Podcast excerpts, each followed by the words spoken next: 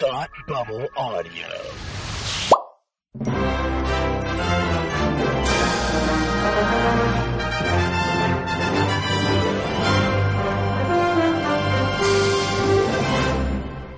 Hi, and welcome to Academy Rewind, the fortnightly podcast where we're taking a look at the Oscars from years past. I'm Tim, and with me, as always, is my man for some of the seasons, Palmer. How are you today?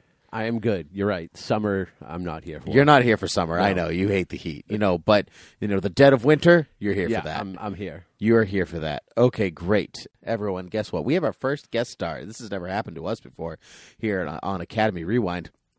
Scott is from the Suicide Squad cast, and he is making a pit stop over here to talk 1967 Best Picture nominations. How are you today, Scott? I'm doing just fine. It only took me two seasons of bothering you guys to get on the show. It's amazing what persistence does. I know, but Yay! now, but now that you've had to watch five films in a very short amount of time, how do you feel about being on this show? See, this is the joke. This is this is what I do all the time. So it's like, yay! You know, I, I very strategically picked uh, w- when you said here are the sevens. I was very strategic about what year I picked. I, I, I did I, I had thought behind the year that would make this as smooth as possible. Yeah, next time we're picking. oh my goodness! Look at 1936 and get back to me. Yeah, right. It's literally every movie that came out that year. Uh, anyway, so we're here to talk 1967 Best Picture nominations. Scott, thanks for joining us. The nominations are as follows The Sand Pebbles, Who's Afraid of Virginia Woolf, A Man for All Seasons, Alfie, and The Russians Are Coming, The Russians Are Coming. Palmer, Yes. what do you think won Best Picture? Who's afraid of a junior wolf? That is incorrect. I'm leaving. Okay, Scott, do you know what won? Yes, I do. Uh, can you tell us, please? Uh, man for all seasons. A Man for All Seasons won Best Picture, and so we're going to save that one for the end. Oh yay! As you can tell, Palmer really liked it. yes. All right, so let's talk The Sand Pebbles first, directed by Robert Wise, written by Robert Anderson, based on the book by Richard McKenna. It stars Steve McQueen, Richard Attenborough, Richard Crenna, Candice Bergen, and Mako. It is nominated for quite a few things. Nominated for Best Picture, Best Actor, Best Supporting Actor, uh, Mako, Cinematography, Art Direction, Sound Editing, and Music by Jerry Goldsmith, which I thought was really fun and cool. And it won none of those things. No. It won none of those things. So, Scott, since you're new with us today, what do you think this movie was about? I'm going to start off with a very Palmer line. This was a movie that I watched. Um, I have to be honest. Of all the movies this year, this was the one movie I had never heard of in my life. Oh, see, I had heard of it, but I... I- would never watched it. I had never heard of it. I looked at it and was like, "Oh, Steve McQueen's in it. Okay," and that and that that falsely got my hopes up. And then I saw the movie and I was just like, "Oh, I I, I thought this was going to go differently." Um, I have to admit that when it started with an overture, I thought something was wrong with my digital download Because it doesn't actually say overture. It doesn't actually say overture, and it it's a just- blank and it's a blank screen. Right. I thought Yes. something was wrong with mine too. I was like, After what about is thirty, happening? after about five seconds, I'm like, oh, it's an overture. Skip, skip, skip. I Uh, did but the it was same- Jerry. It was Jerry Goldsmith. It was Why good, am I but skipping? the movie's like three and a half hours long. It's it's three hours. on- It's almost three hours on the dot. But I skipped it too only because I was like, I, I, I'm fitting this in during my two year old's nap.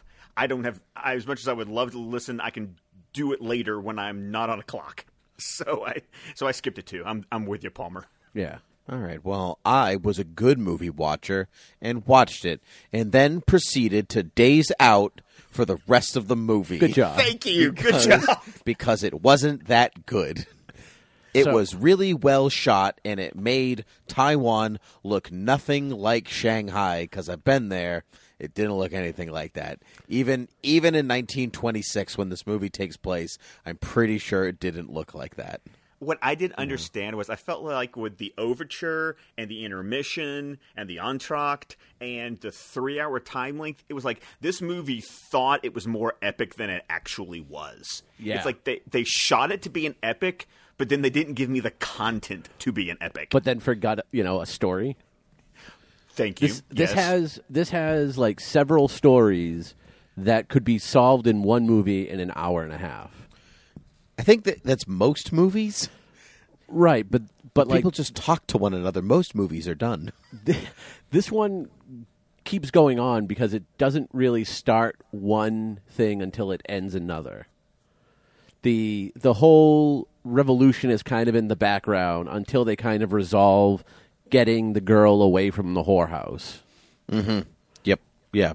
I I definitely I it's definitely a slow plod if there ever was one. Yeah. Like at times I actually forgot what the story was.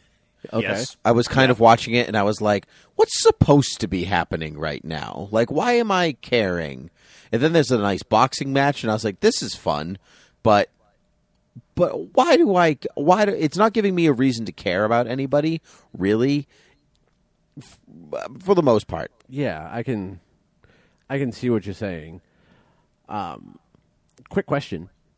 Robert Weiss, you said directed this? Robert Wise, yeah. Yep. What is uh, name a very famous movie by this director? I knew this too because I looked it up and now I've forgotten. Scott, help me out. Do you know? I, I I don't because it's I was doing the same thing. I was like, I know this name. I just don't know why I yeah, know this name. we've actually talked about one of his movies already. We have. Yep, and Star Trek: The Motion Picture. Star Trek: The Motion Picture. oh my goodness! I it, it Um, and suddenly that- it all it- makes sense now. Now it explains why it's also motionless. I've I got him crossed with the with the director from Star Trek that did um, what was it, two, three, and six? Yep. Oh, Mi- Mike Nichols, Yes. who I was directed like, another oh, movie we're Who watching also tonight. did a movie one yeah. of these movies? I was Yep. like, oh, he he um he did the Star Trek movie that I really love, and I was like, oh no, he did the first one, Uh. the one that no one loves. Yeah, but see, but Robert Weiss, to give him credit, he also directed West Side Story and The Sound of Music, which weren't are I supposed love to- those movies. I love Yeah, those You weren't movies. supposed to remember Sound of Music. It's part of my fun facts. oh okay. Well, Palmer, some fun facts about this movie. Fun facts about this movie. One, Emmanuel Arson, who plays Melee, is the very Emmanuel who inspired the book and film Emmanuel, as well as the subsequent Emmanuel films. Have you seen any of those? No, because they're adult films. Oh, I didn't know that. Okay, that makes. Yeah. Oh yeah, sense oh now. yeah. You didn't know that? Okay. No. I think Well, that says something about us, Palmer. I'm not sure. yeah. All right, guys. You used to work at Blockbuster. We carried all of them. oh yeah. They were in the back CD Yeah. section. I mean, they were in the drama section. I think they were. Yeah. Oh yeah yeah yeah. Okay. The average le- uh, shot length is five seconds. Oh, that explains a lot. Because the average shot length now is like a couple seconds. Unless you're Boz Lerman, then it's like a half a second. yeah, not even. For years, producer and director Robert Wise had wanted to make the Sand Pebbles, but film studios were reluctant to finance it. For good 20th Century reason. Fox eventually agreed to produce and distribute the film, but because its production required extensive location scouting and pre production work, as well as being monsoon affected in Taipei, Weiss realized that it would be over a year before principal photography could begin. At the insistence of Fox, he agreed to direct a fill in project, The Sound of Music, a film that became one of the most popular and acclaimed films of all time, winner of five Academy Awards. Wow, that's crazy. Yeah. So this is like his passion project, and the And sound, The Sound of, of music Music was like was the like, I- studio I'm- project. Yeah, I'm, I'm bored. That's a one for them, one for me. Yep. And his one for them is one of the most acclaimed Is- is films the of better all one. time. wow, that's crazy. Maybe this that's is one of because. the- he- go ahead. Go ahead, Scott. This is one of those movies that I wonder, because of its slow pace, I wonder how it works as a book. Like, is there some internal monologue that maybe makes me care more? Like, do I he- do I hear what Holcomb is thinking? Like, I don't know if it's third person or first person, but I really felt like this was one of those stories that, since it's adapted from a novel, I was like, I'm really curious about the novel now because I'm wondering what I'm missing. Okay. Yeah, that's that's a good point because there are some, there are like if you're, I mean, we'll talk about when we get to Who's Afraid of Virginia Woolf, but if you were say adapting a Virginia Woolf story, um, it's so stream of conscious that it's hard, it's hard to make that into something to watch. Yeah. and so I wonder if I wonder if the Sand Pebbles is along those same lines. It's weird because I'm definitely getting the sense like I like this movie more than both of you because I, I do like Steve McQueen in this. I really like Richard Attenborough and his His lopsided yep, mustache. his crooked mustache. Did you notice that, Scott? That his mustache was not even on both sides. You know, my problem was I couldn't even. I saw Richard Attenborough in the credits, and I spent half the movie trying to figure out who he was in the movie. I had to, in the middle of the movie, I had to look him up and went, "Oh, he's Frenchie." Okay, Oh, Like, but he spared no expense. He said it. No, he didn't say it. No. I started to wonder who it was, and then I saw his and then like the the wide eyes that he does. Oh, sure. I'm like, oh, that's that's him. Uh, but I liked his story. Like I liked the story of them trying to save the girl from, you know, from her indentured servitude almost. Mm-hmm. well, yeah, I would, I would completely agree with that. That was like the one story that was like, "Oh, I wonder where this is going," and then it just ended, and I was like, "Oh, Right. So Okay. I, f- I think if they if that was more of the central focus, and you kind of wrapped up everything a little faster at the end, this movie becomes better. Like if you chop 30, 35 minutes, I don't really need like the I don't really need the decision to to go out in a blaze of glory by the captain.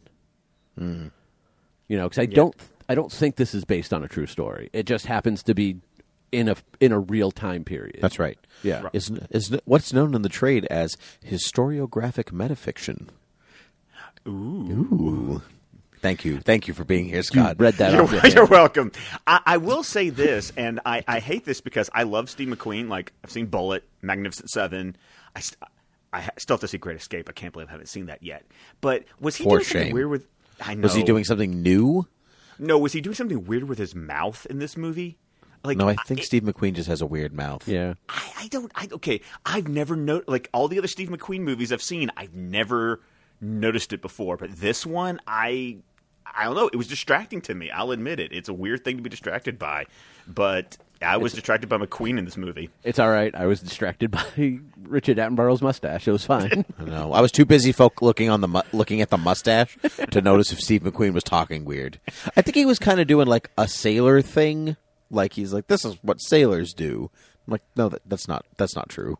That's not what sailors do. No. And Palmer, for the record, I did a project on historiographic metafiction in college. That's why I know what it is. There you go. nice. Yeah.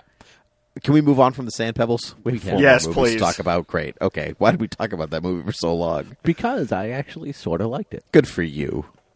The Academy didn't. No wins.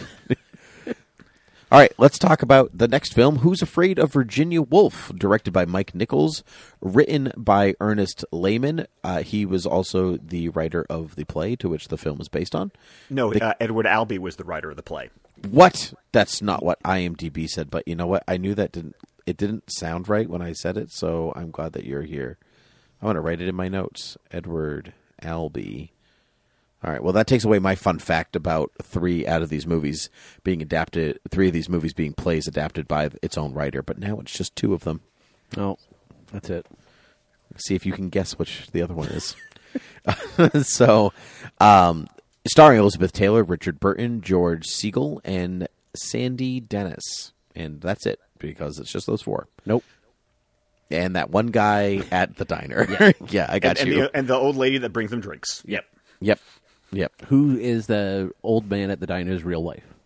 She was the hairdresser for Elizabeth Taylor. Oh, and I- he was a grip or something on the on the film. Oh, well, that save your fun facts for the fun fact That wasn't section. actually in the fun fact, but since you were talking about them anyway, Oh, okay, great. Good stuff. All right. This movie was nominated for Best Picture, Best Actor for Richard Burton, Best Supporting Actor for George Siegel, Director, Adapted Screenplay, Sound, Editing, and Music. It won Best Actress for Elizabeth Taylor, Best Actr uh, Supporting Actress for Sandy Dennis, cinematography for black and white film, art direction for a black and white film, and costumes for black and white film, which seems like they were like, "Oh no, it's some films are in color and some are black and white, so I guess we have to come up with the same categories for the same thing." although by this time the majority of films were in color. Right. So why Except are this they one. so why are they splitting them? I don't, I don't know. Well, I think it's because there are different considerations you have to take. eh, There, there's different considerations when something you know is going to be in black and white. Like you have to pick things out based on the fact that there will be no color in them, and how will that affect the shading when it's in black and whites and grays? Sure, that's what but- I always thought. Yeah, Uh, Sure, that's that's absolutely true, but you're still doing your job. Yeah, but I mean, if you give me a film f- in Technicolor Mm-hmm. and a black and white film, and you're telling me like which like cinematography or production design, I'm always going to pick the Technicolor film.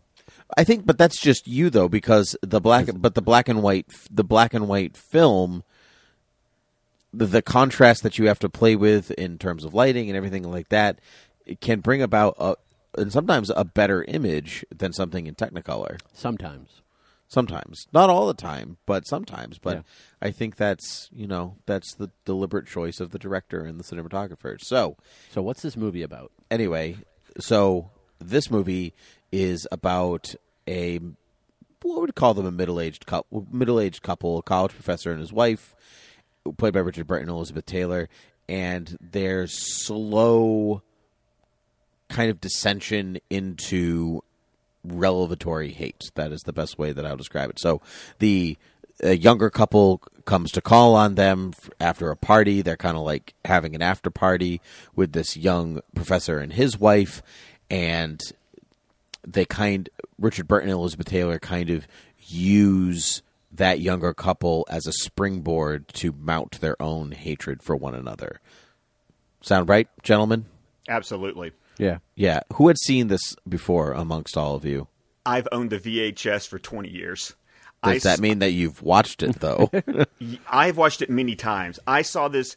I saw a production of the play at a college that ended up being my alma mater. Like I saw it when I was a high schooler. I went to the college and I ended up going to the college a few Oh, years very- later. Just Nice. because of And- that play. W- no, no, not that. Except for one of the one the head professor was playing the was playing the George role. So, but I've owned I've owned this movie since high school. So I I'm spoilers. I love this movie. I really do. well, I think you have absolutely right to love this movie. I also love this movie. I think it's a brilliant piece. Of, it's a brilliant piece of writing, on top of some brilliant acting from Yeah. from its main cast, from all four of them. But this is if this is a movie in which if you're not if you've heard the name Elizabeth Taylor and you're like, yeah, she was a great actress, you know, blah blah blah. I feel like Virginia Woolf is the movie that you need to hand them so you understand. Like, no, she was a great actress. Yes. understand. Here is Yes. Virginia Woolf. Absolutely. And the fact that she's she's almost unrecognizable I would say so. because She's I- in her early 30s in this movie. She is in her early 30s, and she gained like 30 or 50 pounds to be able to play this role. Wow. And the makeup that they had to apply to her, that's one of the reasons why they chose to shoot in black and white. But as, like aside from that, like I've seen Elizabeth Taylor before. I've seen movies with her in it, Mm-hmm. and I knew she was in this, and I couldn't recognize her. That's great. That I people talk about people talk. It, oh, this is a weird compare. People talk about Meryl Streep as being like one of the greatest actresses ever, or actress. You know, like she's unrecognizable to me. I always kind of see Meryl Streep. Yeah. I cannot. I'm with you. I cannot see Elizabeth Taylor in this movie. in this movie. Yeah. Yeah. In And, other the funny movies, thing certainly is, is can. that this is only this movie. I mean, it came out in '66, uh, so yeah, I'm going to assume it was filming in maybe '65. Like Mm-hmm. uh, Burton and Taylor had only been married, actually officially married for like a year then before this movie was. Uh, was filmed so because they were actually married during the Yeah. production of this movie. Mm. Mm-hmm. Yep. I wonder what that did to their relationship. Spoiler: It didn't help. Hey, it, they went on for at least a little bit after this movie. And So- then it was off, and then it was on again. So Oh, one of crazy. the Mm-hmm. questions that I have, and uh, Scott, since you've been a lot more familiar with this movie, w- why, like the title, why? Ooh, ooh, oooo. I can answer, but I I'm gonna said let- Scott. Ah, sh- Well, I, I was going to let Tim because I've actually never. It's one of those plays that I've I, I love watching it, but it's not like I actually spent the time to like dissect it. research dissect. Well, I I dissect what's in the play. I I haven't done the outside research of like why did they change Who's Afraid of the Big Bag Wolf into Who's Afraid of Virginia Wolf. That So was obviously- because that was because they couldn't get the melody rights from Disney. That's not true. No, that they wanted it was supposed to be a play on the Disney song "Who's Afraid of the Big Bad Wolf." They couldn't get the melody rights, so that's why it's the melody of every, um, "Here We Go Round the Mulberry Bush." Oh, okay. Oh, That was one of my fun facts. well, that is a good fun fact. That is. All right, here we Tim. go around the mulberry bush is not uh, like a rememberable. Yeah, it is. Here we go round the Around the mulberry. mulberry bush. bush. Oh, mulberry- sure.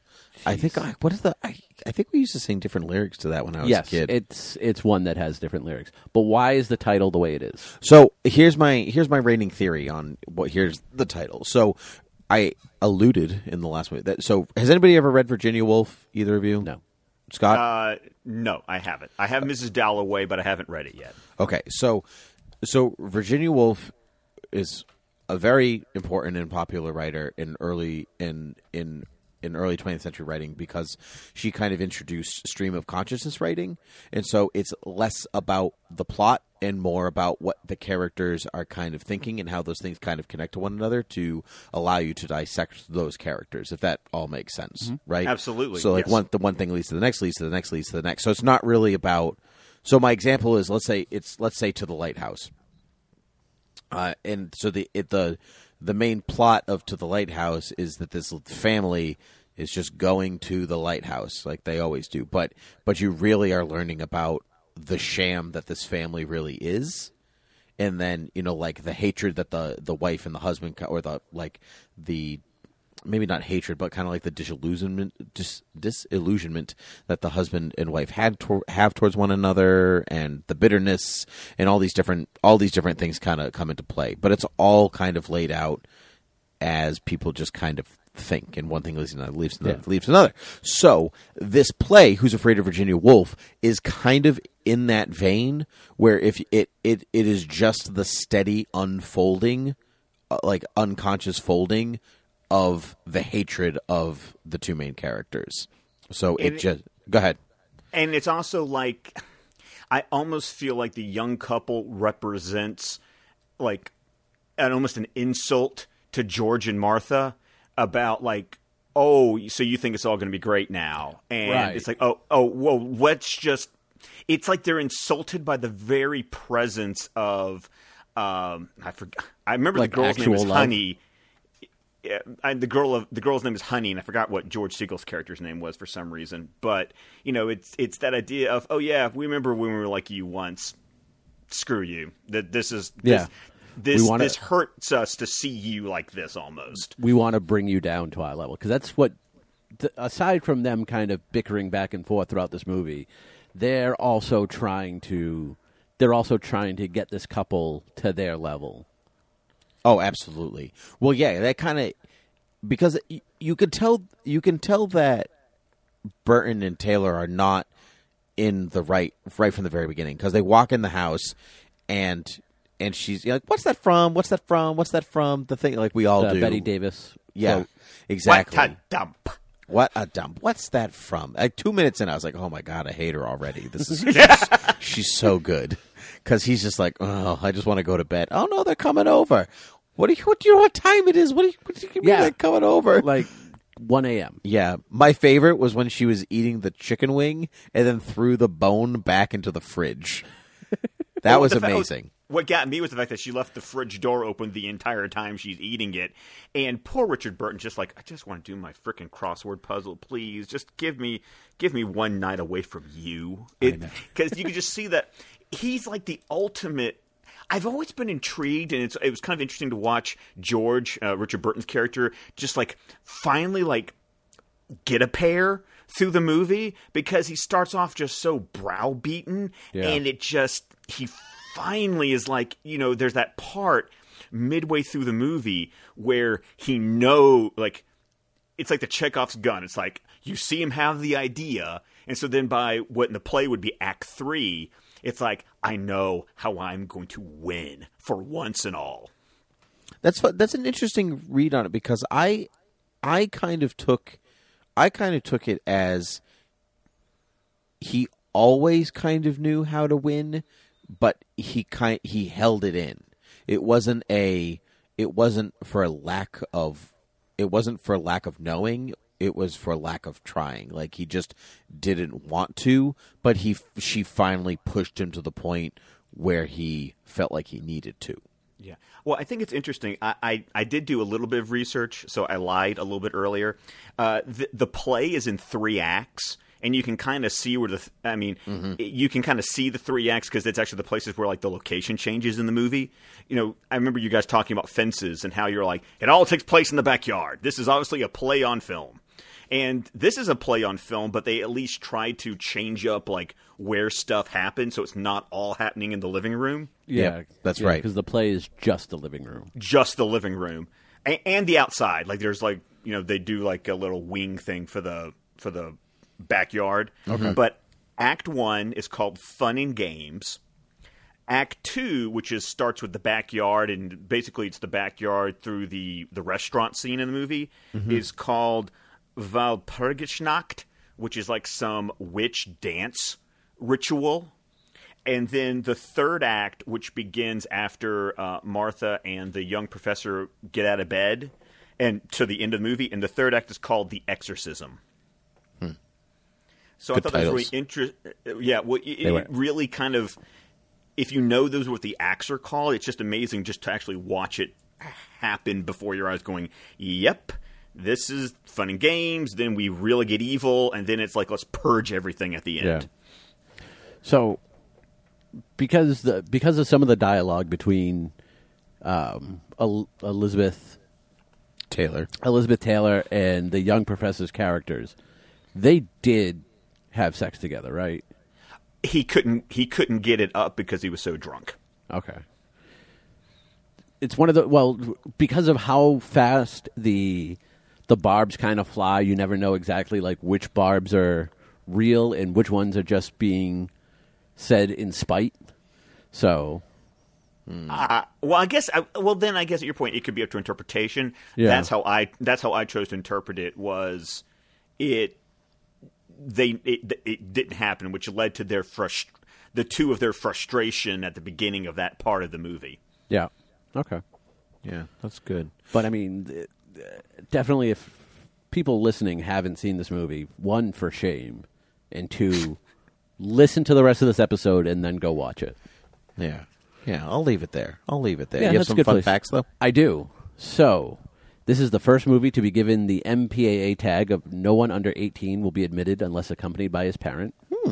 Oh, In the scene that takes place outside of the bar, George violently pushes Martha into the side of the car in his rage. Richard Burton acci- actually pushed Elizabeth Taylor too hard, and the sound of her head hitting the bonnet of the car can be heard. Yeah. wow! Ooh, yeah. in July 18th of 1966, which is that today? Oh, no, two more days. Police seized this film and arrested the manager of a local Nashville cinema for contravening a municipal order that banned films as this for contents of an of an obscene nature. Oh, go ahead. Sorry, Palmer. um, Sandy Dennis was pregnant at the time of filming this movie, and she accident she actually suffered a miscarriage on the set. Whoa. Oh my god, that's awful. Yeah, That's awful. um, I already said the thing about Who's Afraid of the Big Bad Wolf. Who's Afraid of Virginia Woolf became the first motion picture in Academy Awards in cinema history to be nominated for every Academy Award in which it was eligible, including Best Adapted Screenplay, Director, all acting categories, and Picture of the Year since uh, Chimerin in 1931. wow. Wow! Yeah. That's huge. Know what your um, fun facts? Are you done with your fun facts? 'Cause I you're am. missing you're missing one. This is Mike Nichols' first direct. This is directorial debut, Yes, yes, it is. which is crazy. Followed up by your favorite movie, Palmer, The Graduate. I remember that episode. Yeah. I'm laughing. Yes. Palmer's not Palmer's not a big fan of that movie. I'm- However, I'm, I'm, with you, Palmer. I'm, I'm I'm there with you. Actually, It almost made me hate Sound of Silence, and that's almost an impossible task. I think uh, he redeems himself 30 years later with the birdcage, though, Yeah. if that makes you feel Yes. better. You know, and then almost 10 years after that with Closer. So, you know, Oh, I love Closer. I know. I you love do. closer. I love closer. I was in closer actually. Closer's a play? Yes. Yeah. God, Mike Nichols just doing, like, he doing his that's his- adapted that's his play thing. Well, I mean, Birdcage is a this is play. La Cage aux Folles. Yeah. yeah. Yeah. Uh, Wolf with Jack Nicholson isn't a play. Primary that's- Colors isn't a play. It was a novel. But, uh, well, well, I mean, what isn't? Um, Angels in America, play. Yeah. play. Yeah, Charlie Wilson's War No. No. M- uh, book. book. book. Yeah. Mm-hmm. Well, Oh, I forgot that he has Charlie Wilson's War. I love that movie. I That always was a think fun movie. I always think Charlie Wilson's War is an Aaron Sorkin, and I don't know why. because he wrote it. Aaron Sorkin wrote it. That's why it is an Aaron Sorkin. Yeah. I'm so good at my job. I will say, like the dialogue in this movie and the writing in this movie just makes me think of Aaron Sorkin, it's very because of how snappy. fast it is. It's very snappy. which What- we and I think the performances add. I mean, this you could imagine the script being butchered by Yeah. actors of a lesser caliber. oh my god! If they don't keep the pace up, this could be th- this could be such a drag. I will say the one downside to this, and we've notated it, you've notated it with Aaron Sorkin movies before, and that's at the at the pace of the dialogue, because it's the entire movie like that, it tends to make the movie feel a little bit longer than what it is. Like this movie is about two hours, and it feels longer.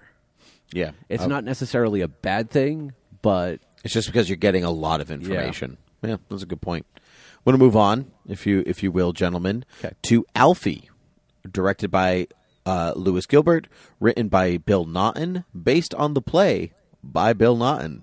There we go. All right. ah, good job. Starring Michael Caine, Shelley Winters, Millicent Martin, and Vivian Merchant. This movie was nominated for Best Picture, Best Actor, Best Supporting Actress for Vivian Merchant, adapted screenplay, and original song by Burt Bacharach. It received no awards. Even though the song ended up becoming like a big jazz standard. yeah. I, I man, oh Palmer probably has fun facts, so I, I'll leave my fun fact in No, case go ahead. Palmer misses it. No, go ahead. um, the the the recording of Alfie that plays over the end credits. Uh, there was a different version of the song depending on where the movie was released. Yep. The the share version was only in America, and Millicent Martin, who plays the married woman at the beginning and the end of the movie, sings it in the UK release. and um, Dionne Warwick also sang it because they were initially going to have her sing it, and then they changed the share. And then I guess on the Billboard charts, the Deanna Warwick version uh, outperformed the share version. Well, well, you guys are a bunch of fun facts. Palmer, what's this movie about? This movie is about Michael Caine being an utter slime ball for two hours, and they want me to care about him while he's constantly talking to the audience. I think Palmer nailed it. I think Good that's job. that's actually uh, it's really accurate. I think that is. I think this movie is very dated Oh yeah, in the way. Now, if you watch it, say as a period piece, Yep. then it then it still kind of works, right? Because you, but you're not on his side ever ever, Ever. You shouldn't be. No, and No. I don't know if we're s- even like in 1967. Am I supposed to be? Would I be? Yeah. Is that a thing? You know, so like that's where I was kind of. That's where I was. That's where I was getting confused because I'm like, is it because I'm s- we're so far removed from that style of thinking now Right. that it doesn't work, or is it, or is he still supposed to be despicable? I've never seen the Jude Law. I was gonna say. I, I wonder was gonna. how I was the gonna Jude Law- say. Yeah, Yeah. I- I've. I actually never watched. I'm one of those people who like to watch the originals before the remakes. Yep. So I've I've always waited to see the Jude Law version until I saw the Michael Caine version. So now I can. Yeah, I mean, he's essentially like James Bond with no redeeming quality Ye- because James Bond just goes from woman to woman. woman to woman. Yeah, he's a he's an ultimate womanizer. yeah, but in this one, he like James Bond. We can agree is a womanizer, and while there is some misogynistic tones, especially in the early films, here he it seems like he's treating the women more as objects, and that's when the womanizing like goes a little too far. right. Because he's like, oh, you know, you should never get on their side, Yeah. and you know, or paying any attention to them. And that was my mistake. I paid attention, and you're like, what is what, what is your problem? Yeah. what is your problem, Alfie? And at the end, he's like, well, I have a friend who's a dog now, so it's fine. You well, what know- also gets me is that he. I, I didn't realize. I thought based on like especially like the previews I saw of the Jude Law version that he really was just like some sort of rich playboy who just happened to be a womanizer. But then to watch wasn't this rich. movie and realize no, he's a bum, he's a con, he's a grifter Yeah. who just also happens to I mean, he he cons his way in life, and that includes his sex life. Yeah. like there is no part of his life that is not one giant grift. So I watched. I started watching this movie last night, and I watched it this morning when I woke up before I went to work. And most of this movie, aside, you know, his character aside, is still a light, a lighter movie, and there's some comedy. I think there's supposed to be more comedy than I wanted to laugh at because of the time frame, but it's it's a comedy. It's a light-hearted comedy. I went to go get breakfast. Oh, sure. I was gone for six minutes, and I got back as the doctor was coming into his apartment. Marcus Brody, sir. Lisa! When Marcus Brody's coming into the apartment, and I'm like, "Oh, what's this about?" And then they talk about having, you know, that the married woman is trying to have an abortion because she got pregnant by him, and I'm like. What the heck, movie? I was gone for five minutes, and you completely shifted tone. Yes, and it's and it was. I I, I felt sick at that like that part of the movie because Yeah. it like I was like, oh, you know what was thinking going through my mind I was like, oh, is this why I got nominated for for best picture? Because like the whole movie, I'm like, what makes this a best picture movie? Like, what makes this a nominee? And then that happened, and I went. I see it now. Okay, like the movie decided to go there Yeah. in 1967. Yeah, I, I definitely agree with that. And I think part of the like fourth wall breaking y- you know, let's it was too comment much. on life as we're going. I think that that could have laid into it as much. I don't think it was too much. I don't think it was any more or less than anything else that I've seen that breaks the fourth wall. ah, he was just doing it too much for my taste. And as far as and as far as that scene, you know, if you want to give me a movie that that's the crux of the problem, I'm I'll be fine with it, you know, knowing it when I go in, but to kind of just lay that on you after an hour and a half of like lighthearted comedy. I it was just a complete tonal shift that I was like, this movie was probably, you know, I never liked the main character, but the movie had some redeeming qualities, and this kind of just brought it down because it was just a huge tonal shift. Yeah. I, It- I think it's just like he he he was abu- it's like his abuse of the women just got progressively almost exponentially worse as the Yeah. movie went on to where first it's like um, was it Gilda who he he gets her pregnant but at least she finds another man who's willing to marry her and raise the boy as his own and then there's like Alice who he just like completely emotionally abuses Mm-hmm. to the point where he has one he literally has like one rendezvous with this woman I felt like I'm not sure if it was supposed to be implied that he'd had multiple rendezvous with the wife of this guy that he stayed at a sanatorium with and he gets her pregnant and then we have the ab- we have the abortion which seems for like a m- quick minute to actually make him a human being like he actually felt something and he felt bad about what he had helped bring about and then it's like and then he gets slapped down by Shelley Winters who I enjoyed seeing in this movie by the way because I was Yeah. like oh Diary of Anne Frank okay Yeah. a- and uh, but then getting her to then basically treat him the way that he's been treating women uh, the whole movie, but not quite as meanly as he's been treating women. Right. I I, I understand you're talking about the tone. It's just like there was just a jump there, and I just I guess I wanted him to I wanted him to suffer more. I Yeah. guess is is my point because of the the heights it reached over the course of the movie. So I want to pull you back to when you said like when he seems to when he seems to have a human moment, and he you know he seems generally sorry for what he's done during that abortion thing. She's you know she she starts being in an intense pain because of this. And the doctor kind of said, you know, that's going to happen later on. But she starts screaming out in such intense pain. And then he slaps her and is like, shh, my landlady's going to hear Yeah, yeah. and I'm like, oh, like I I love you, Michael Caine, but why on earth, why on earth did you do this? Well, actually, so that's actually a good. I mean, not f- from Michael from Michael's Ca- Mi- Michael Caine's point, not just Alfie's. Um, this this was Michael Caine's kind of really big breakout Yeah. part. He had been um, he had been on the stage scene a bit before this, um, but this was this is really what kind of this is really what kind of pushed him out into the world because the only like truly big big part that he had well actually that's not true so he pl- Harry Palmer came out in 65 the uh, the Ipcris file and he played Harry Palmer a bunch of times Yeah, but you would figure like that's he's filming this movie before that movie comes before out. that comes out right and and Zulu before that which was a big which was a big film Yeah. for him So but but this is the film that pushed him into the stratosphere of stardom. But he was nominated, but he was he didn't win an Oscar for twenty years until twenty years after he was nominated for Alfie. Yeah. He was nominated for Sleuth and something else. I can't remember what, but it, what but then he won for Cider House Rules. ah, that was such a good movie. Yeah, it's a great movie. Yeah. yeah. So I only have Um, one. okay, No, Uh, oh, go, go ahead. ahead. No, go ahead. No, you you first. I was gonna say I only have one fun fact about this movie. So if you have something before that, go ahead.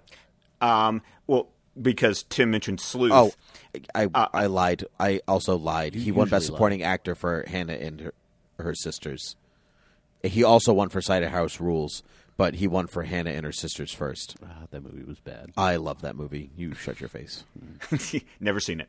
Um, talking about Sleuth, you know, he plays a young character going up against Laurence Olivier in that movie. We talked about the fact that Alfie was remade with Jude Law in the Michael Caine role. They did Yeah. a remake uh, directed by Harold Pinter with Michael Caine and uh, Jude Law playing Michael Caine's role again. That's Yeah. It was funny because, as you said, he was up against. Um, he was up against. What did you say, Lawrence Olivier? Mm-hmm. Laurence Sleuth? Olivier, yeah. Like as soon as you said, it, I'm like, no, that was Jude Law. I forgot that Yeah. they remade Sleuth with him. I, I've only seen the remake, and I really like the remake. I guess in the I don't know if they do this for the for the remake, but I guess in the original movie to hide the fact that it's only a two person movie, they put in like fake names in the in the billing. That's hilarious. I love that. So, one fun fact several well known actors, including Richard Harris, Lawrence Harvey, James Booth, and Anthony Newley, turned down the title role due to the then taboo subject matter of abortion. Despite having played Alfie on Broadway. Um, Then taboo subject. I think it's still taboo. well, it, You- it was you don't- more taboo then. 'cause That's it true, was- but I I feel like I don't go to the movies very often and watch films about abortion. Yeah. Terrence Stamp, uh, despite having played Alfie on Broadway, Terrence Stamp categori- categorically declined to reprise the role on film, thus giving his good friend and then roommate, Michael Caine, the breakthrough role of his career. Oh, that's good. Ooh. That's good. Terrence Stamp as Alfie. That's something. Kneel I'd like before to see. Alfie. Thank you. I, Well- someone wasn't going to make that joke. I was. Well, what this movie's about? It's, it's pretty good. It's not that far off. Not that far off. Anyway, the Russians are coming. The Russians are coming. oh, goody. Directed by Norman Jewison, written by William Rose, based on the book by Nathaniel Benchley, starring Carl Reiner, Eva Marie Saint, Alan Arkin, and Jonathan Winters. Who wrote this movie? Nathaniel Benchley. And you know who that is? He, Peter Benchley wrote the book Jaws, not Nathaniel Benchley. Nathaniel is his father. Really? Yes. Really? Oh, I specifically had that down because of your love for Jaws. Yay! I just did a beer with geeks episode I know, about I Jaws heard. that would, by the time this episode's come out, will have been out for like two months. But Yeah. yay! Go back and listen to it. Yay! Go back and listen to it. I love Jaws. That's it's funny because I when I wrote when I was writing Nathaniel Benchley, I was like, I wonder if he's related to Peter Benchley.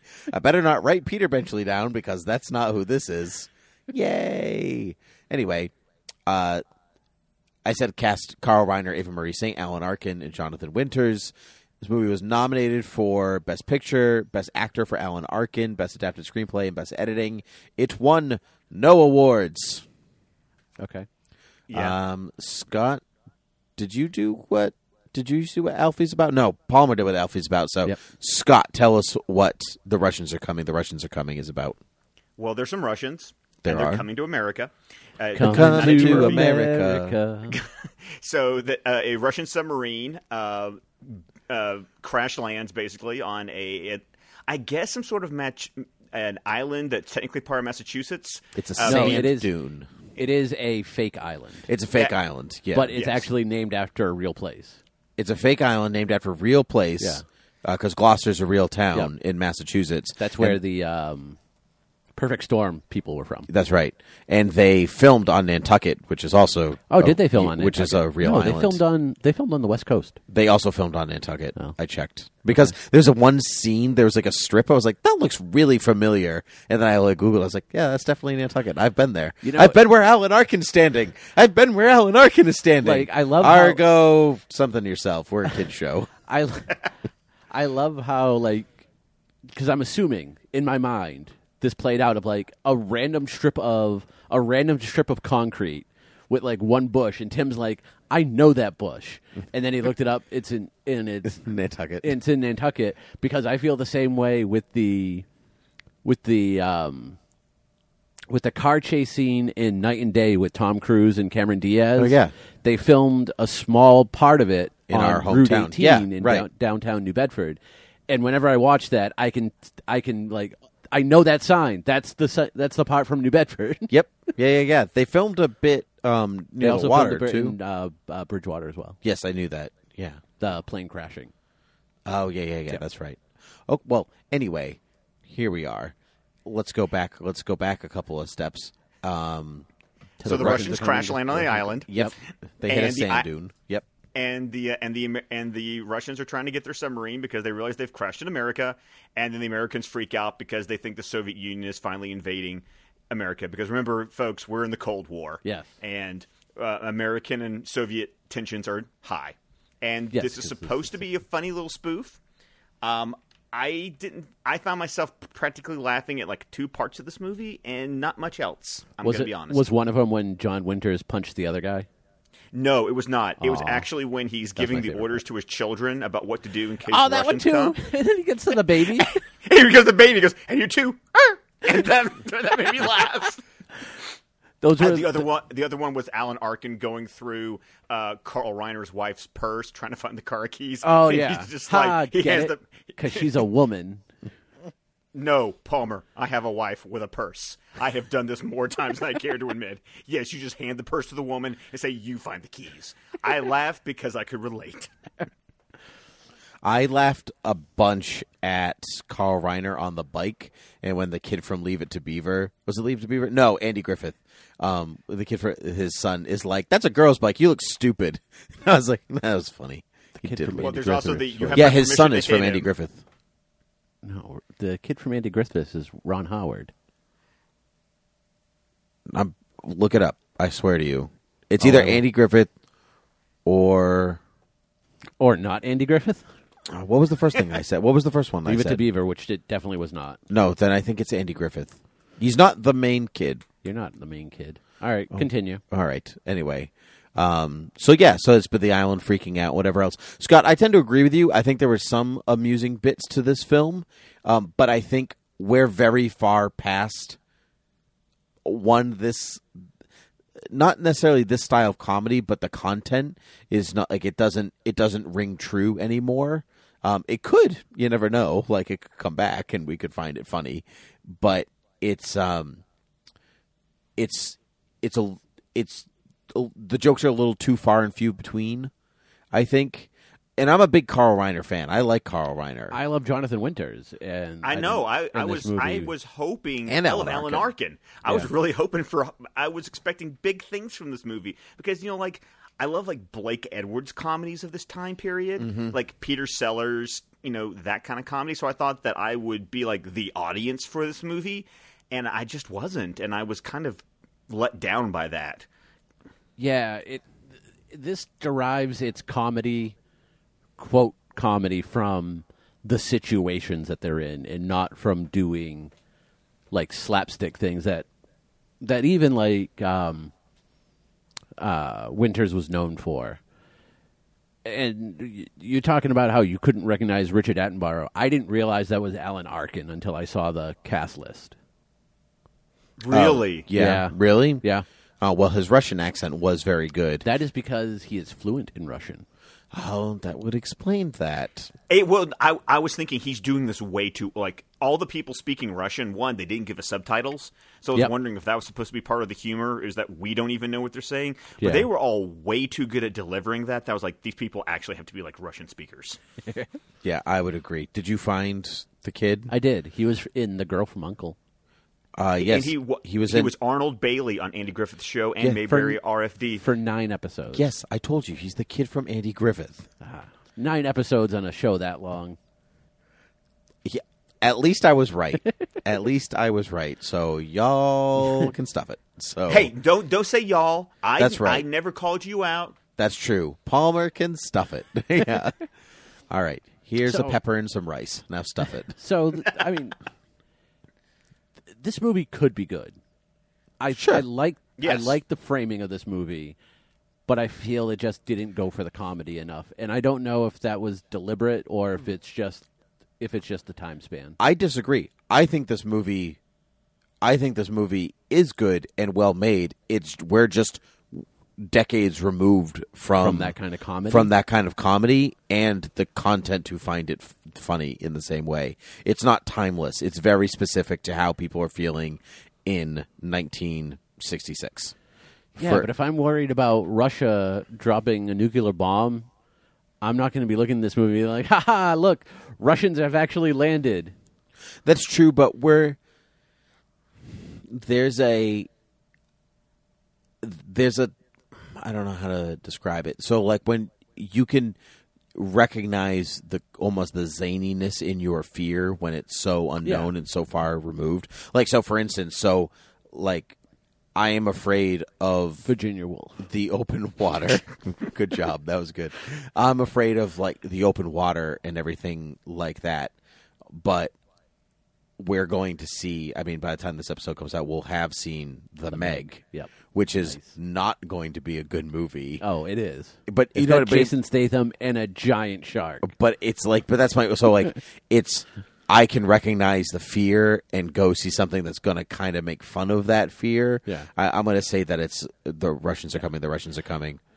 I don't I don't dislike this movie. This this is just a like very average movie for me.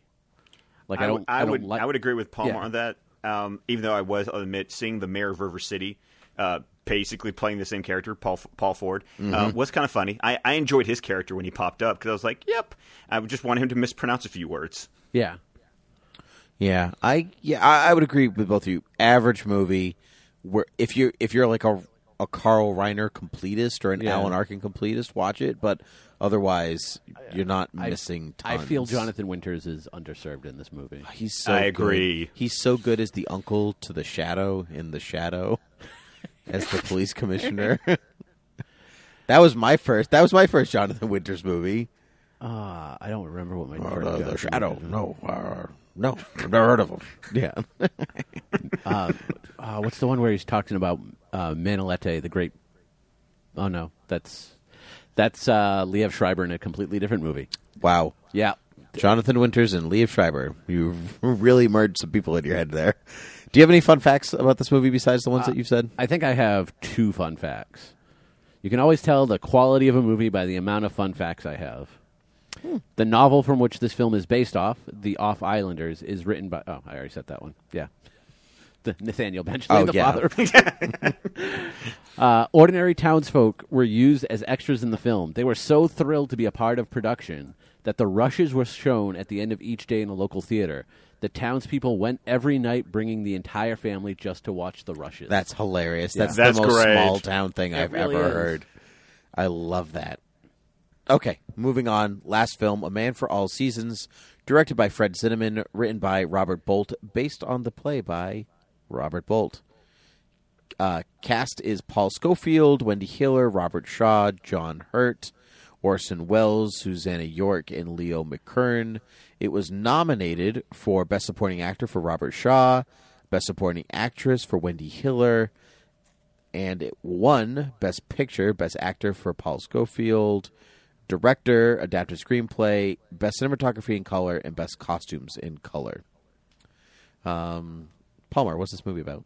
Thomas More and his refusal to al- allow the king to have a divorce. That is correct. So so Henry VIII wants a divorce oh so very badly because his wife's not giving him babies. Right. More more importantly, he- uh, she's not giving him sons, and so he wants to he wants to divorce his wife, and the church is like, nah, man, no good. So then he's like, well, I'll just make my own church and call it uh, It'll Church be of the s- Henry. What about Church of England? So oh, Church of England, that's good. Yeah, we'll It'll call be it that. exactly like c- Catholicism, except I'll be able to divorce and the Pope doesn't run things. yeah, exactly. And then it- Exactly. and then it, but it's really not. But um, but it's close. Yeah. and uh, and so Thomas More is the um, Thomas More's the chancellor at this point. And he's like, I can't really allow you to do that because Orson Welles told me that we should, but I'm kind of not on Orson Welles' level over here, so I can't do that. Sorry, right? Yeah. Right, Scott? Yeah, well, it, not much as allow is that I just won't say I'm cool with it. Because Right. pretty much he doesn't need Thomas. That's the funny thing about this whole story, because this is a true story. Yes. Is that it's not like anybody needed Thomas More's permission to do anything. It, was more just they needed the PR of Thomas More signing off on it. And, you get the sense that Henry just wants the validation of this man and friend that he really respects saying, Yeah, I'm cool with it. And Thomas would just spent his entire time going, No, man, this I'm not down with this at all. Well, I think you said it. Tom. I mean, Henry just wants validation. Yeah. Period. Like every time he like says something, he turns around to his like Yeah. flock and I- goes, "Ha ha ha ha!" Now you laugh. Yeah. You I know? mean, Thomas More, like, they even asked Thomas More, like, if Anne Boleyn has a, a boy, uh, has a boy, are you going to recognize that baby as the, as the heir to the throne? And he says yes. right? And can we all accept the delicious irony that Paul Schofield is playing a character who will not lie by signing his name to a piece of paper and not mean it and gets sentenced to death and he does the same thing to John Proctor in The Crucible. Yes, because I that's the first Paul Schofield movie I ever saw Exactly. was The Crucible because I played that role, which is why I love Paul Schofield to a certain degree. He's like, we've played the same role. We're bu- we're brothers now. Yes. Oh, it's a proper lawyer. Ah, I love him in that movie. He's so good. But we're talking about this movie. Yeah. But Did he now? unfortunately. Yeah, anyway, uh, yeah, we'll never talk about the Crucible. It wasn't nominated for Best Picture. I don't think so. Oh. no, Oh. it's not. Um, You know what? I don't care. The year that it's out, I'm watching that and I'm inserting it into the movie. Then that movie came out in '94, so you're actually really close. nice. I think it came out in '94. Anyway, not Um, So- important. We're not talking So this about that movie's now. like two hours long. Yeah. And uh, I mean, the first half of this movie, I absolutely hated it. I felt it was boring. It was very dry. It looked nice. It looked pretty. I mean, I love Technicolor. That's that's Mm-hmm. a known fact. But it just didn't do anything for me, and it just kind of lumbered on. I stopped watching it at about the hour mark because I went off to do something. I came back, and when I f- picked up, it was right around the time he got brought into the um, the tower. From there on, it becomes a good movie. I feel like it becomes an interesting movie, and I, I wish we had more of the trial. Although I know that the they take a lot of um, eyewitness accounts from the trial and the execution, so I don't know how much more they could have given you.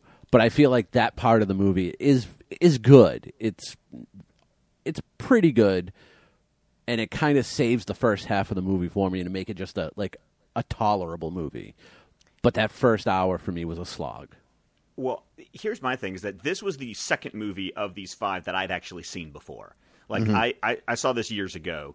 Um, it was one of those I go and rent old movies from the library kind of deal. Yeah. and I I remember I remember enjoying it when I saw it many many many moons ago, probably twenty something years ago. I have to admit that this viewing was completely colored by the fact that I have since seen The Tudors on Sha- on Showtime. Okay. and they tell a lot more backstory and a lot more what happens after this and i i i'll admit it kind of brought down my appreciation of the way they told the story in this film because that tv series by the fact that it's a series and not a movie gave me so much more context Okay. to what was what was going on Like why? Like the idea about why is Henry so so desperate for validation? Like I understand that now. You know, you you see a little bit more of the dark side of Thomas More and how he possibly did some things that were like they don't you know there there's a little bit more gray going on in the story than than gets portrayed in this movie. Are you talking about his first wife? uh, are, are you talking? Are you talking about Henry's first wife or Thomas More's? First Thomas wife? More's first wife. No, I was talking more about the fact that be, that he, you know, he, he was punishing when he got some power. He did a little punishing of Protestants. Okay. You know, there was there was some of that back and forth of when the cat when some Catholics were in power, they were punishing the Protestants. When the Protestants were in power, you know, it's the Right. whole thing of whoever's in power is punishing, Punishing the, side. other guys. Yep. Yeah, exactly. So, you know, and I watched this movie, and some of the performances just didn't hold up to me as much as I remember them.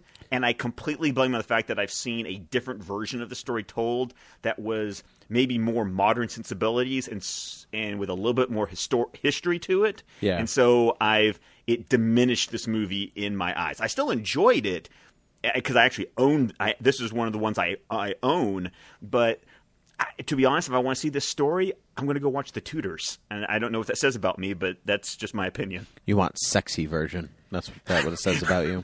Maybe I'll watch the. well, Tudors, I, I didn't know what because I want a more Emmanuel interesting version was, of it. so you know. Tudors is great. I highly recommend the Tudors. I know it has Natalie Dormer. Yes, it And does. Yes, it's it does. got- Has Henry Cavill I was too. going to say it has Superman, right? Yeah. Yes, it does. Yeah, that's how I saw.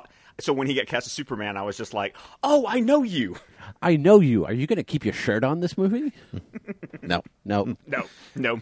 Now, I, I would agree with both of you for the most part. I think some films it, go feel like they're past their time, eh, and this one feels like a movie of the '60s. Yeah. you know, Yes. it feels like it's shot in the '60s, it's acted in the '60s, it's all the way. The only well, the only uh, thing that I actually don't feel that way about is the performance of Paul Scofield Yes, he's Agreed. Really good. and Orson Yes. Welles actually, who was only in that one scene, but well, just in that one scene, I was like, "My God, you are so good, Orson Welles. You were so good.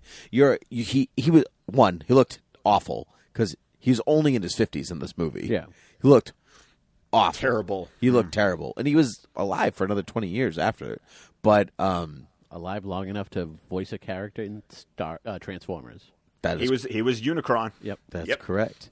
But um, uh, this, yeah. Apart from, I thought Paul Schofield was outstanding. I thought I actually thought John um, um, John Hurt was Hurt. John Hurt was quite good too. I he was so young looking. I, Who I did he play? Richard R- uh, Richard Rich. Richard Rich Okay. and but I thought even actually I re- I even enjoyed Robert Shaw's performance. At first I was like you're really putting on something, but then I re- I realized that he as Henry is putting on something. The Rit. Yes. Yeah, he's putting on the Ritz. Da- na- na- na- na- na. Not my joke, but still. Yeah.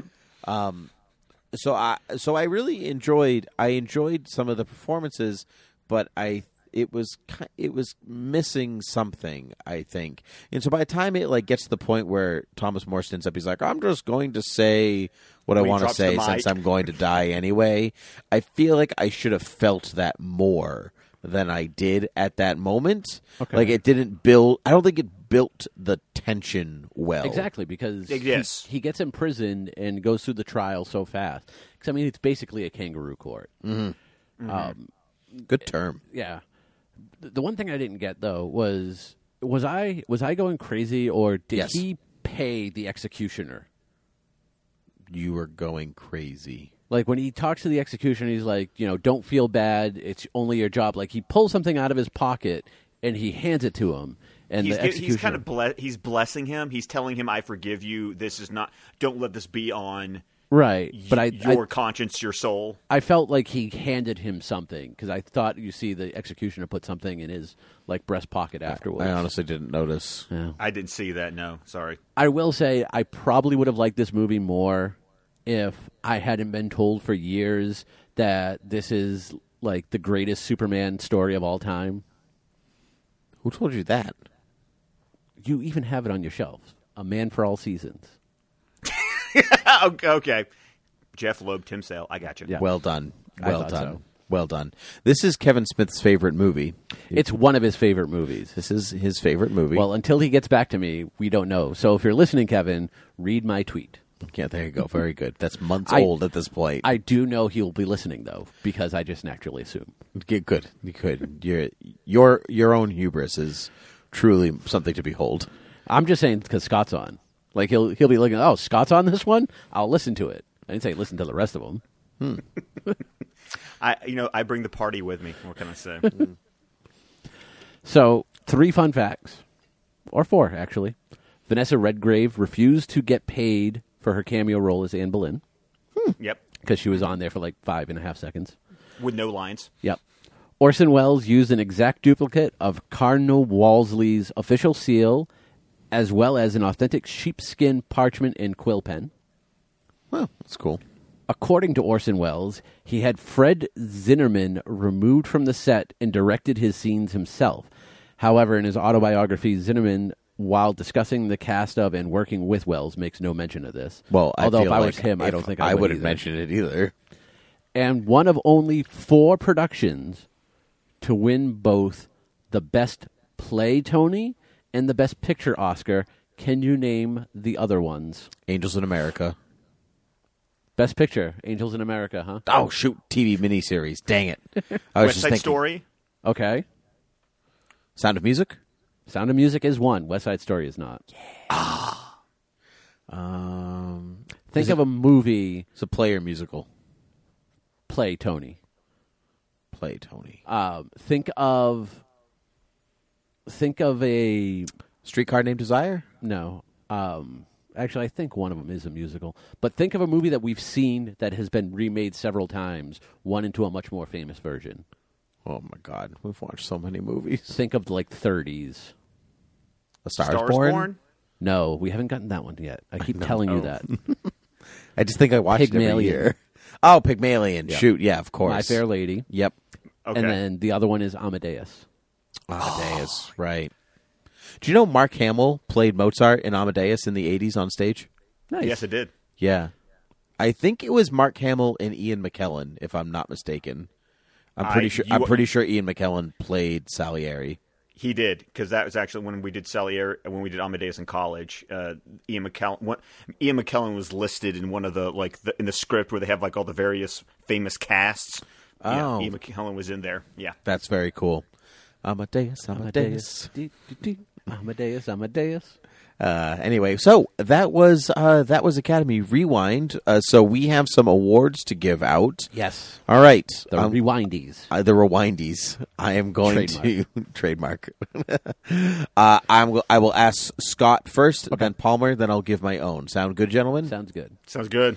All right. Best actor, Scott Richard Burton, Richard Burton for uh, Who's Virginia- Afraid of Virginia, Virginia Woolf? Woolf. Yeah, Richard Burton. Richard Burton for Who's Afraid of Virginia Woolf. I'm going to give it to Paul Schofield and keep with the keep with the most. Though I don't know, Richard Burton was so good though. he was so good. I was so close, but I Paul Schofield was really subtle in a way that I mean that That Virginia Virginia you didn't know Woolf. there was a movie going on at times. yeah, yeah. Paul, I'm going to stay, stick with Paul Schofield. Best actress Scott Elizabeth Taylor, Elizabeth Taylor. Elizabeth Taylor, no question. Good supporting actor. George Siegel. yep. George Siegel. I'm giving mine to Orson Welles because I thought that was an excellent. I thought that was an excellent scene, and there are people who won Os- supporting actor Oscars for less screen time than what he went on for. So I'm going with Orson Welles, supporting actress. Sandy Dennis. Yeah. I, she's really the only one that I can think of. Me too. I know she. Yeah, yeah, Sandy Dennis. Best cinematography. Uh, Haskell Wel- Wexler. For which movie? That was for Who's Afraid of Virginia. Woolf. Virginia Woolf. Um, you know what? I'm going to say the Sand Pebbles. Hmm. I, I like the visual look of Sand Pebbles. I can I can I can understand that. Yeah. I can understand that too. I'm also going to give it to Wexler for Virginia Woolf. I think his, especially especially the angles that he was playing with, Mm-hmm. um, and the con- and the low key light uh, contrast, it was excellent. Oh, yeah. Virginia I feel Woolf. some of the times he like w- the, the times he went with a two shot or a close up, it made you feel like you were in that room, and it made me feel uncomfortable in a way that I was like, yes, I felt something. Yeah. Uh, best music. I I think I'm just going to go Sonny Rollins for Alfie because that's a that's a soundtrack I would actually just pop in and listen to outside the movie. Yeah, I can go. I can dig that one. Yeah, I also agree. I think I that was the music. The music to Alfie was my favorite bit of the movie. Yeah.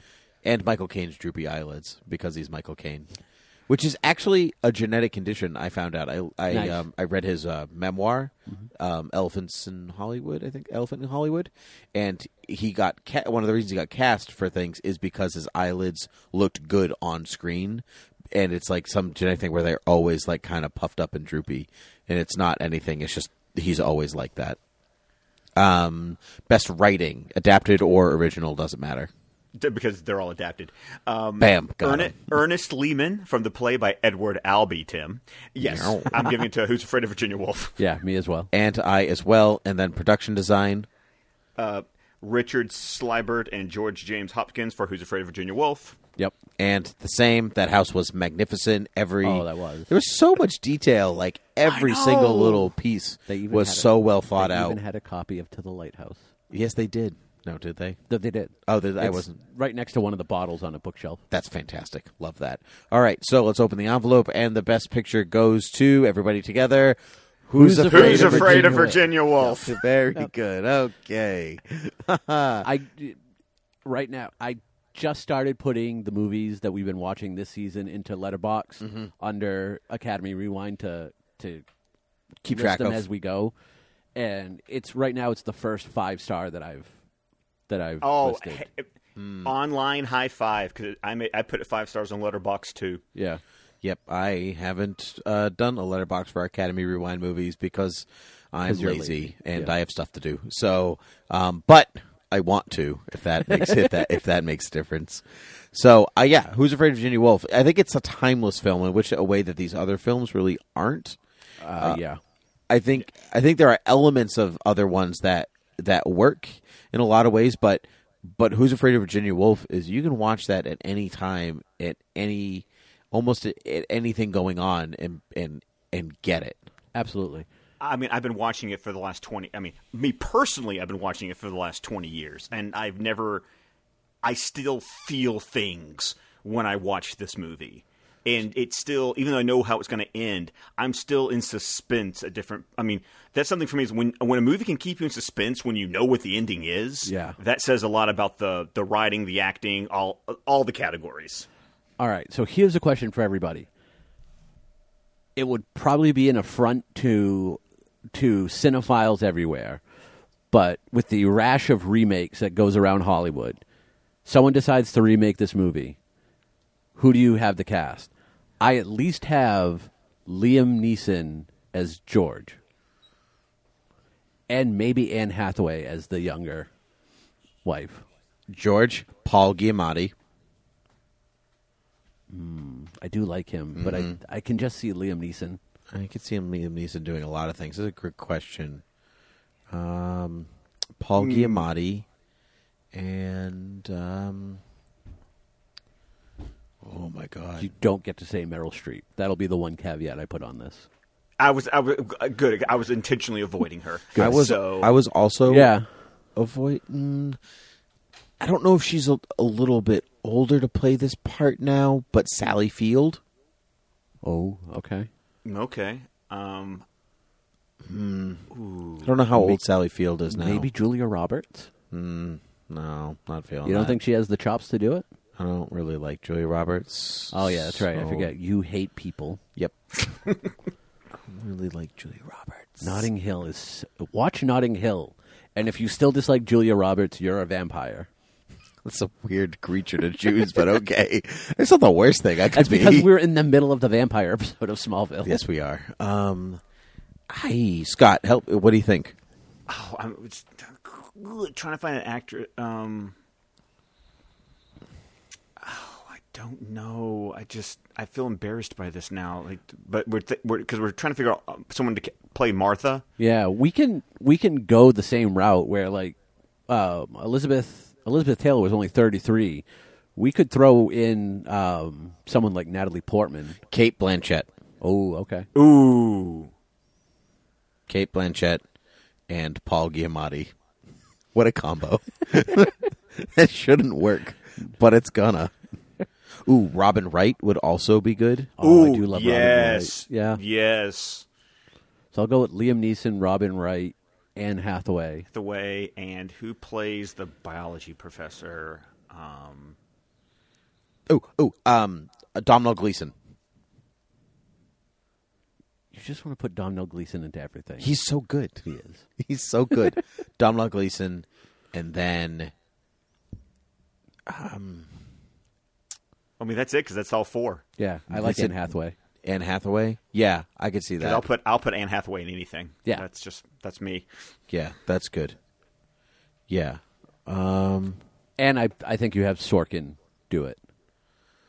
you have Sorkin adapt. You have Adaptable. Sorkin adapt it, and I mean, I wouldn't. I liked Molly's game, so I wouldn't mind having him direct it as well. Because you can't like Mike Nichols is no longer with us, so Yeah, no, he had to go home. he did. Yeah. Um, yeah, I don't. I don't know about that. I have to think. I'd have to- Spielberg. Danny Boyle. I want to see Danny Yes. Boyle direct Yes. this. Yep. Really? Yep. Okay. Danny I'm always Boyle. on the fence about Danny Boyle. I like some of his stuff, and I loathe other stuff. I think based on Steve Jobs, he would be. This would be very good for him. Mm. I didn't. I didn't like Steve Jobs, but that wasn't his fault. Why didn't you like Steve Jobs? I don't know. I think it was a different movie than I wanted. Oh, sure. and while it was Sorkin, it wasn't. It wasn't enough of a Sorkin hit to, to you know, kind of check off the boxes I want from his from one of his scripts. Interesting. Interesting. That was a good exercise. I thought so. I liked. I liked this game that we just played. Next week we'll act out our favorite scene. We're not going to do that. We're not going to do that. Also because I, it's I'll, it- I'll do it. I'll do it, Palmer. Just just call me. Tim, W- you're w- fired. no. I have all the equipment. You can't fire me. You can be. You can watch a thing out there while I come in and record. No, I'm not letting you into my home to do things after you fired me. That's weird. So that's 1967. Look forward to our 1950, 1957 57, yes, episode. that would be next. Around the World in 80 Days. Yay. Friendly Persuasion. Giant. The King and I. And the Ten Commandments. Yay! Three-hour movies. Yep. When's a musical? One is a musical that I've never seen, and I don't know if I know any music from it. Shall we dance? One, two, three, and one, two, three. Shall we dance? Okay, I Da-da-da. definitely don't know any Okay, songs from then. Oh, it. Yay, Palmer's going to learn new things. Hey, Uh-huh. Yul Brenner, you'll love it. Yes. Oh, we got two Yul Brenner movies. Yes. Around the World in 80 Days? Oh, no, Ten Commandments. He's, Wow. he's Ramses, isn't Yeah, he? he's, You know he's what? Pharaoh- he's Yeah, I'm, Pharaoh. I'm done with this episode. Take us out. Woo. I'm tired. Anyway, so Academy Rewind can be found on Twitter and Gmail. You can rate and review us on iTunes and find us on all of the places that podcasts can be found. You can also go to thoughtbubbleaudio.com and check out all of our other Thought Bubble Audio shows. You can also listen to Scott right now as he plugs his own stuff. You can find me personally on Twitter at ScottDC27. You can find my podcast, The Suicide Squadcast, at Suicide Squadcast on Twitter and SuicideSquadcast.com on the internet. Once again, everywhere. If you're listening to this show, you can find my show. Fantastic. yeah. Yeah, and you can, of course, as I said before, you can follow Palmer on at Academy Rewind on Twitter. You can follow myself at Timothy PG thirteen. That is it from all of us, which is good because I think they're playing us off. No, I have so many more people to thank. Ah, yeah, you both do. Bye. Bye.